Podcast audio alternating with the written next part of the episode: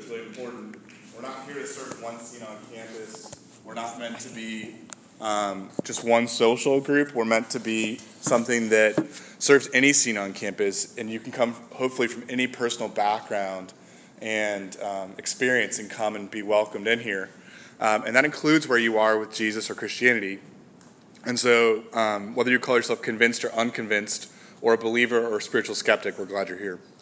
And finally, if this is like your first time or one of your first few times, thanks for coming. We really are glad you're here. And I'd love to get to know you.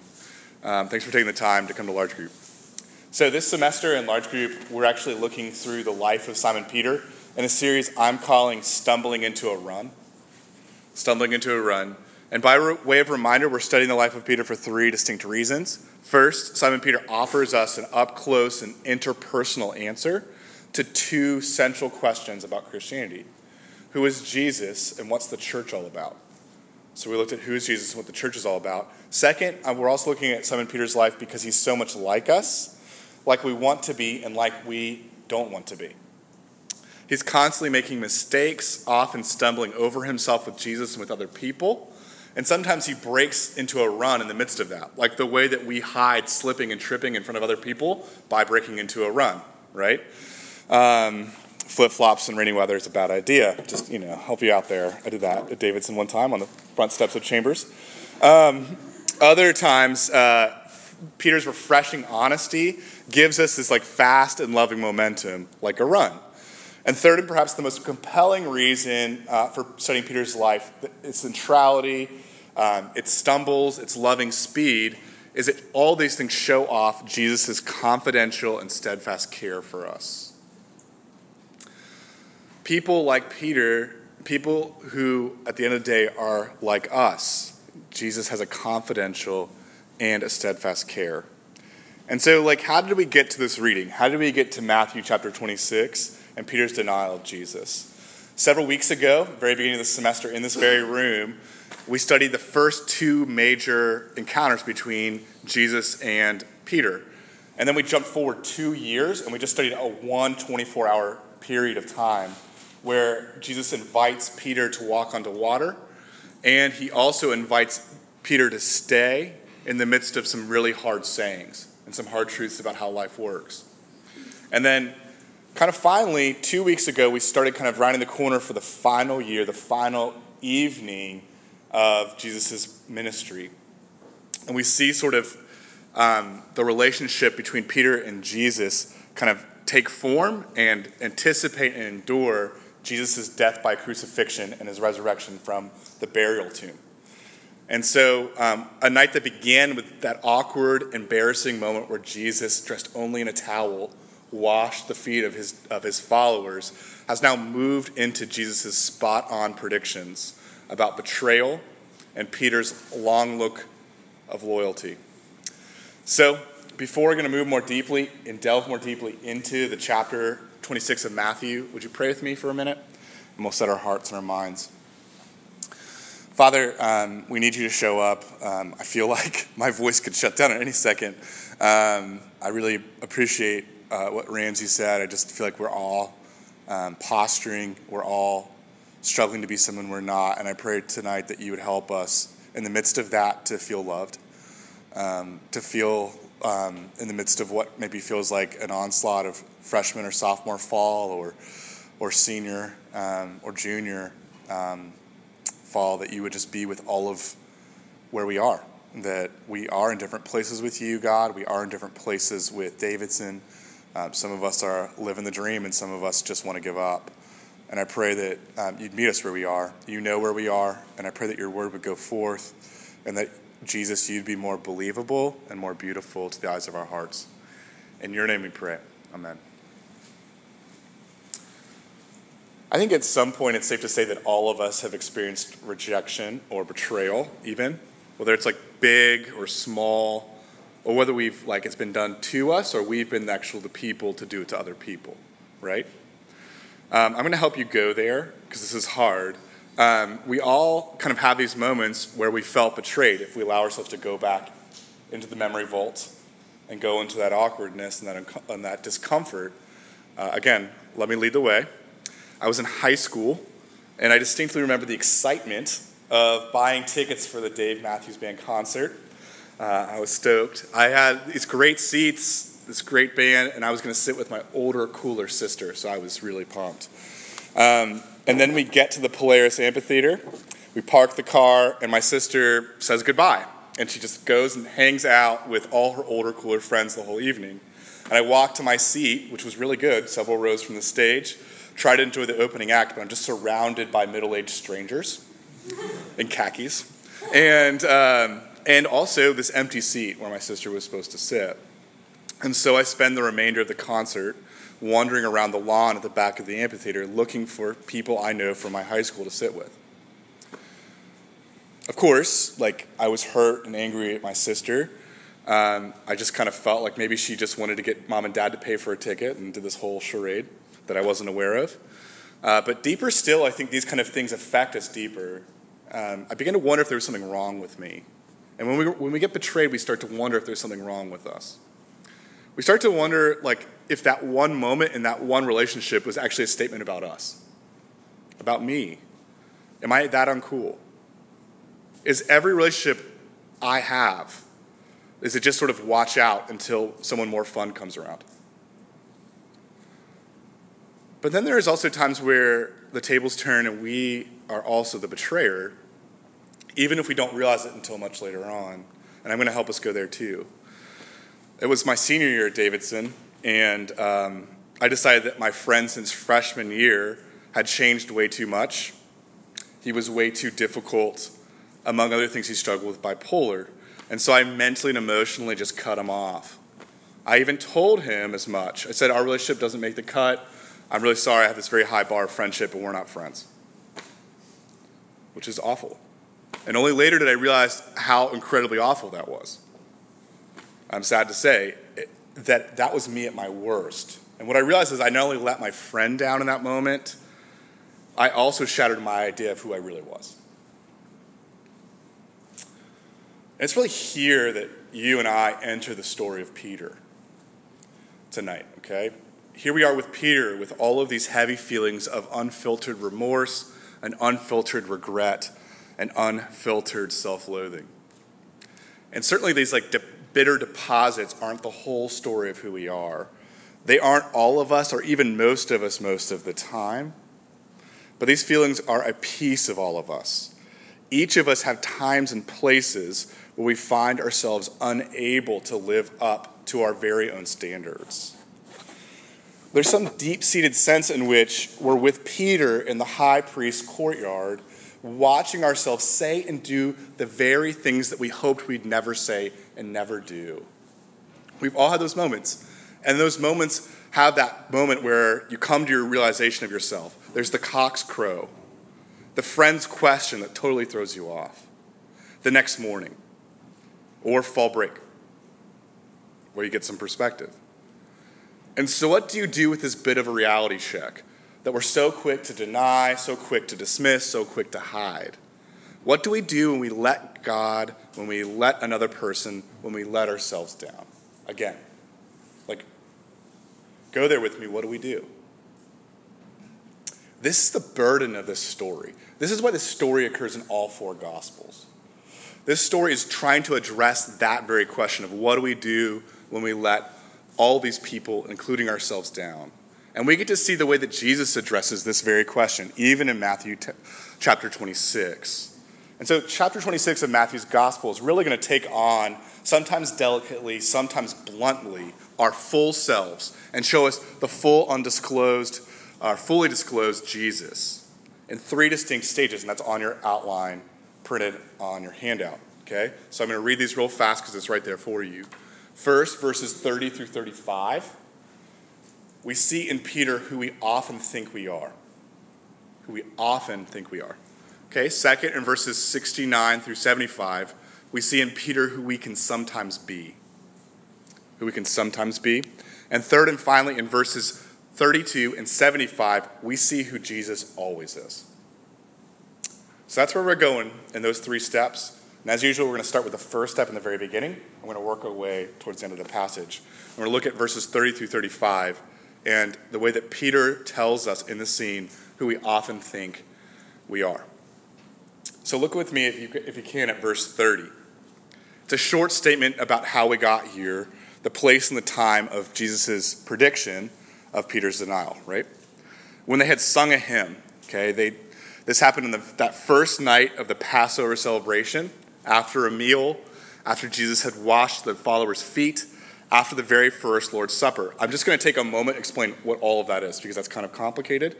So we're just doing the same page moment. So some of you are like, I know what all those terms mean. Some of you are like, I have no idea what those terms mean.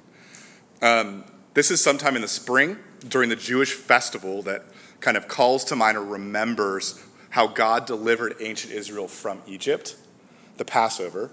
And Jesus has just explained or instituted the Lord's Supper or communion. That is where Jesus' followers eat bread that represents Jesus' body and drink wine and sometimes grape juice. Oh well. And uh, side note, uh, that represents his blood. Are we tracking besides my little theological commentary there? Okay, great. We had to have that, didn't we? Um, anyway, verse 30, still there, we read Jesus took them down from the garage apartment slash dining room that he's doing the Last Supper in, and he takes them to his favorite nature park, okay, just in the vicinity of Jerusalem, which is the Mount of Olives.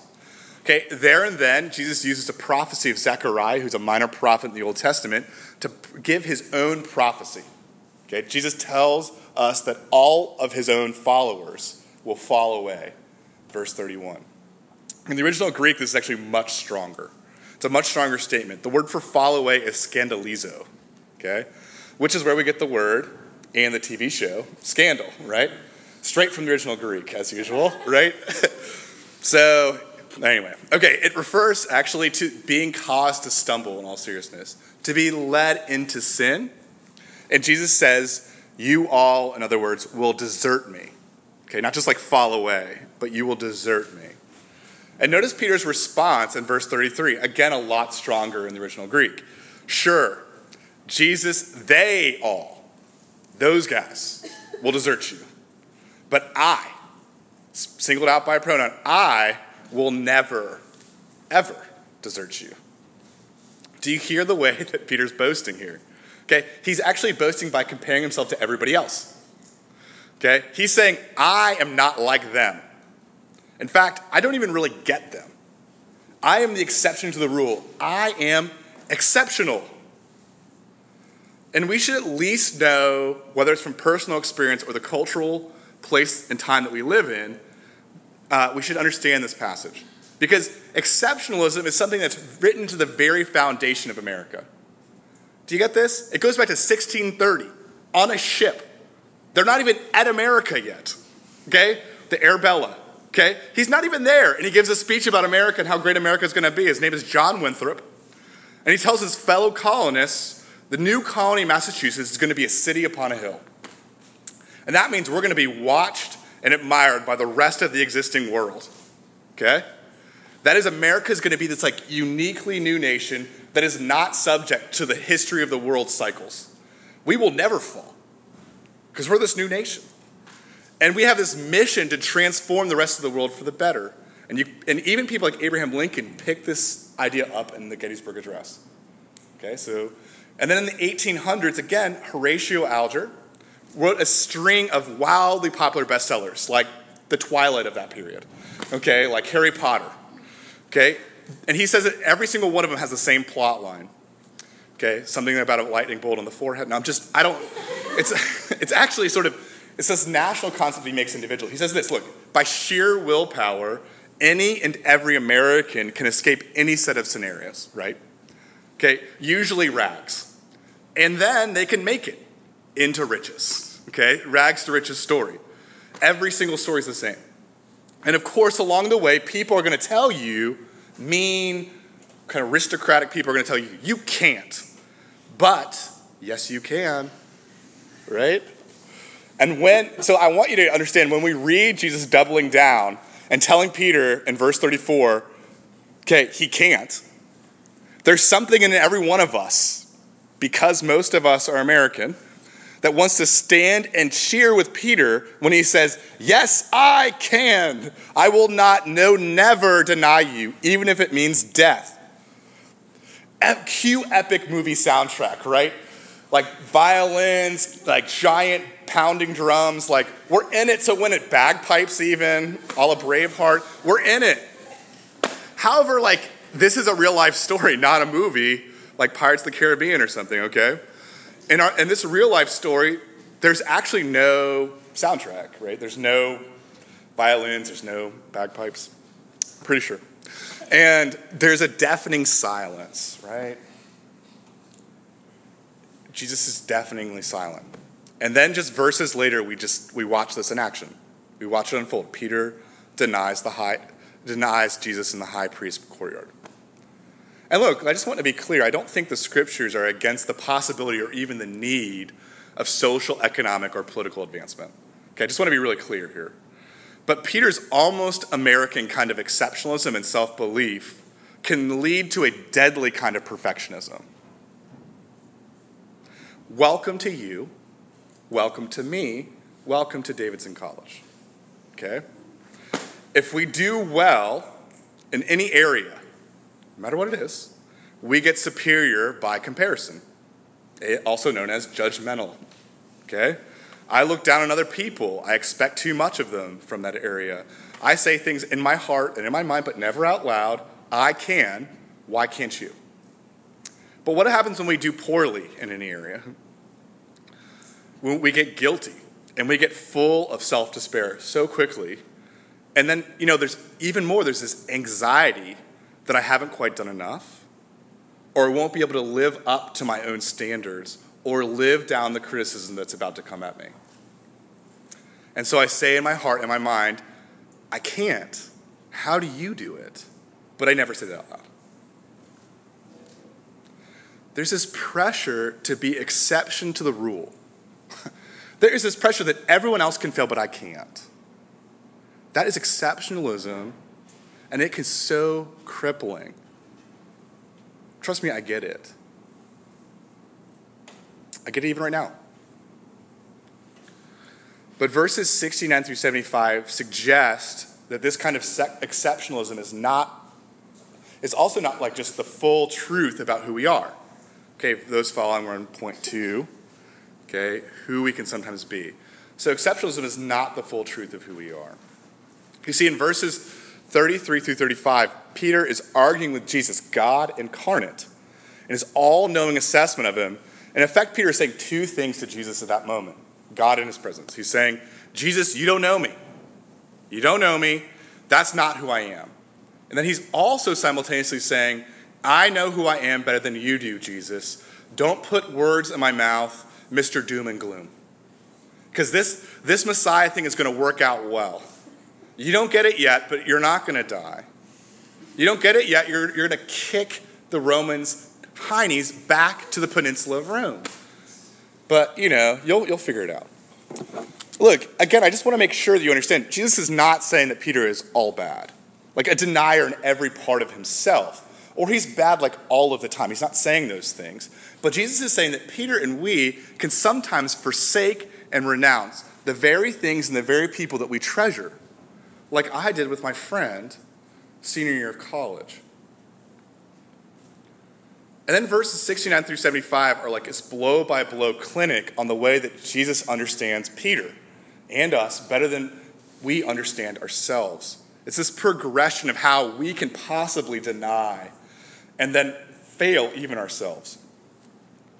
Okay, so look at Peter's self honesty. Okay, so it begins with like mixed motives and mixed emotions. Okay, so that sort of coming to himself He's mixed motives, mixed emotions. He's entering into the high priest's courtyard, okay? And look, I, we can imagine the scene together. Perhaps he's drowsy from like a full meal, a sleepless night, red wine. What is it, tryptophan? Perhaps he was still woozy from all that had happened in a few short hours. Okay, right? Just think about what happened between just recently. He fell asleep during Jesus' extended prayer time okay? And then he wakes up to this like violent mob coming at Jesus, led by the high priest and his friend Judas.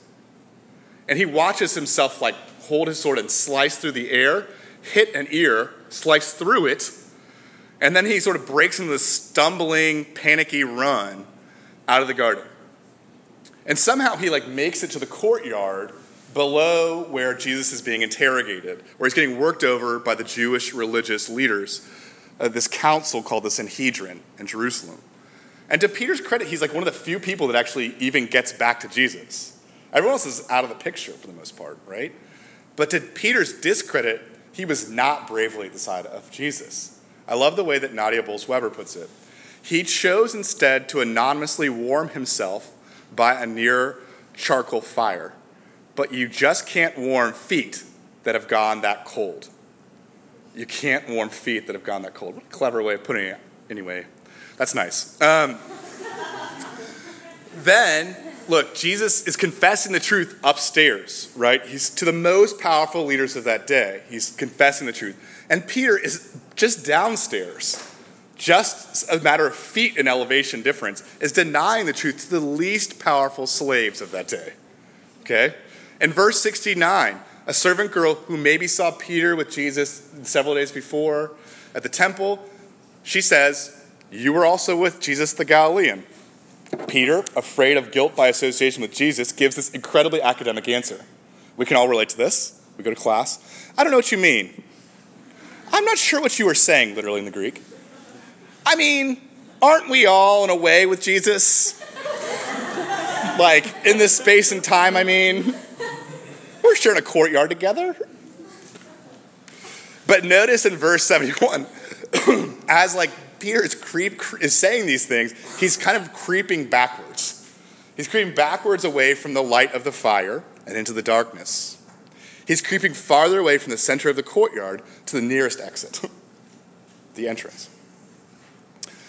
Verse 71 Another servant girl comes forward, identifies Peter, this time to an audience of other people. This man was with Jesus of Nazareth.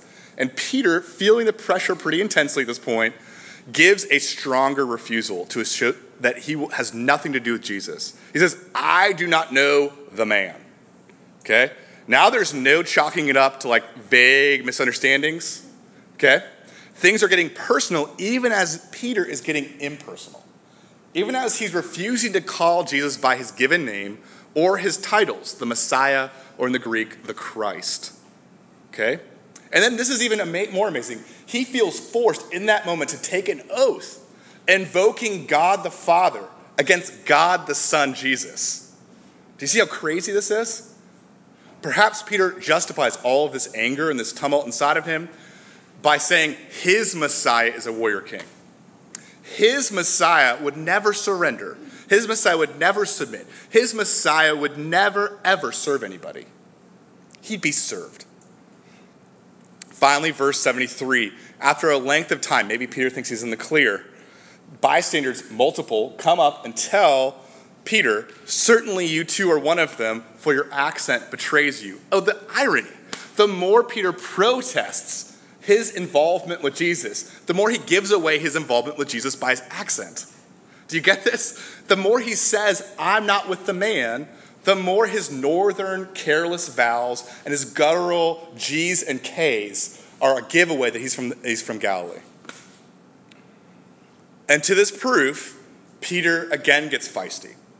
I do not know the man, he says again. But now he punctuates the denial under with another oath and even a curse, calling down evils upon his head, or perhaps even cursing Jesus' name.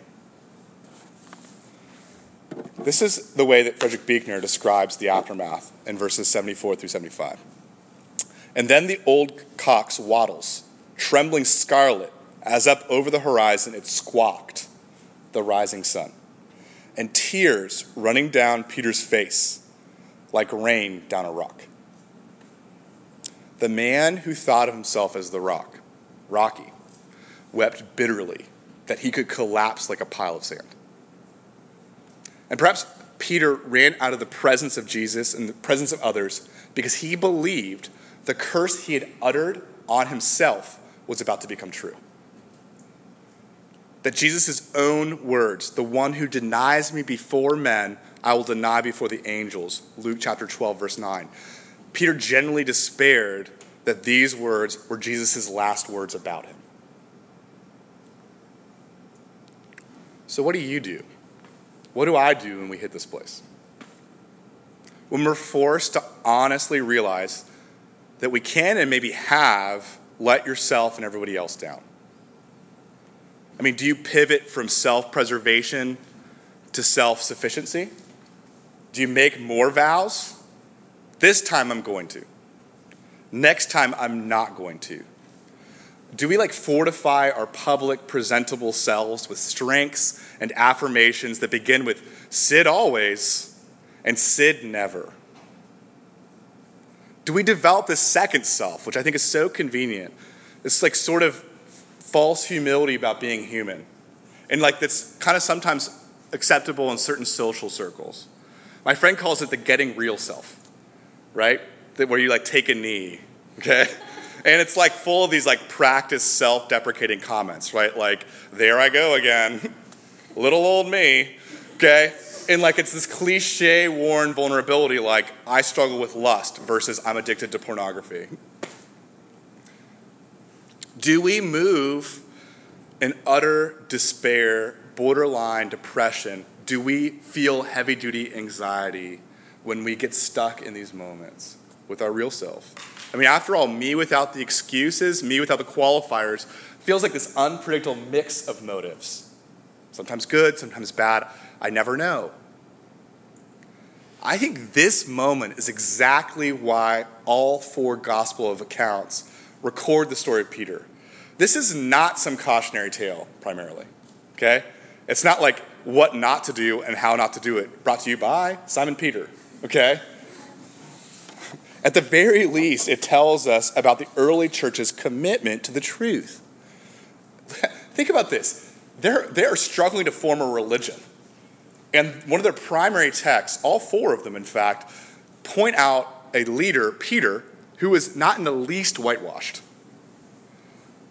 If anything, he's bluntly called out four different times for being unreliable. At the most, the story is repeated over and over and over again because Matthew and Mark and Luke and John want you and want me to see who Jesus always is. You see, the story of Peter's denial is not primarily about Peter or you or me, it's about Jesus. And how Jesus will never, ever deny me, even if it means death. As we dig into point three tonight for my note takers, my note ninjas, look with me at verse 32 and Jesus' promise that comes right on the heels of his prediction of denial. Verse 32 reads, But after I am raised up, I will go before you to Galilee. After I am raised up, I will go before you to Galilee. Look, in the following verses, verses 33 through 35, Peter is completely ignoring this promise, as if it never even happened. But I wonder, I wonder if it doesn't come to mind when the cock crowed in verse 75. That in the very saltiness of our bitter tears, Jesus promises to meet us again, to go ahead of us like a shepherd with his sheep yet again. And this is really a promise of Jesus restoring all things back to the way they were, back to the way they're supposed to be by his resurrection from the dead. Grief to joy, defeat to victory, desertion to renewed allegiance. And we'll get to see that glorious blow by blow restoration in John chapter 21 next week, Lord willing, okay? Uh, we see how Jesus does this to Peter and does this to us then. But in the meantime, verse 75 of our passage also hints at something seen more fully in another gospel. Okay? According to Luke, chapter 22, verse 61, when the rooster crowed, this is what it says the Lord Jesus turned and looked at Peter. The Lord turned and looked at Peter. Jesus was there. Jesus was there for that scene of betrayal. He watched all of the oaths, the curse, the denials. And here might be the most important question of all the questions tonight How did Jesus look at Peter? in that moment, in that worst of moments, how does Jesus look at us and not just in our best moments? You're covered. You're covered in the pornographic pistol, pixie dust of shame. You're stuck in a terrible relationship you know you should get out of. We hate God's guts because our lives are not working. Or we hide our interest in Him from our more cultured friends. How is Jesus looking at you even then? Everything, everything hinges on this answer. I know that sounds like incredibly big, but it's this important. Okay? This idea has the ability to change your life. It has the ability to make you want to draw closer to Jesus, whatever that looks like. It has the ability to make something that feels like information in your head sit in your heart at a feeling gut level. So, how does Jesus look at you? Does he look disgusted at who you are? Does he look angry at you're struggling? Is Jesus looking at you with disappointment, with disdain or condemnation? What if that moment in the courtyard in the darkness, right next to the nearest exit, Jesus looked at Peter with complete and utter love, with forgiveness, with understanding? What if God looked at you completely exposed, the public self stripped bare, the getting real self seen through, all the way down to as you truly are? And what if the same God turned his face toward us and then turned his face towards the cross and said, I know you. I know you better than you know yourself. And I've always known about a day like this that was going to come. And today, today is the day I will go and die for you. You see, Jesus' look is the same verb in the Greek that was used when Jesus first met Simon and called him Peter. The first time he named him the rock. And Jesus, even then, knew all there was to know about Simon Peter. He understood who Peter really was sometimes a loyal rock, sometimes an unreliable pile of sand. And he counted Peter as a best friend, worthy to die for. And this is like so important. Jesus, God thinks people like Peter, people like us, are worth dying for. He had to die not just for our pride, not just for the ways that we think we can do it. He had to die for our despair, the ways we think we can't make it. And Jesus counts people like Peter, people like you, people like me, as people he likes to be around.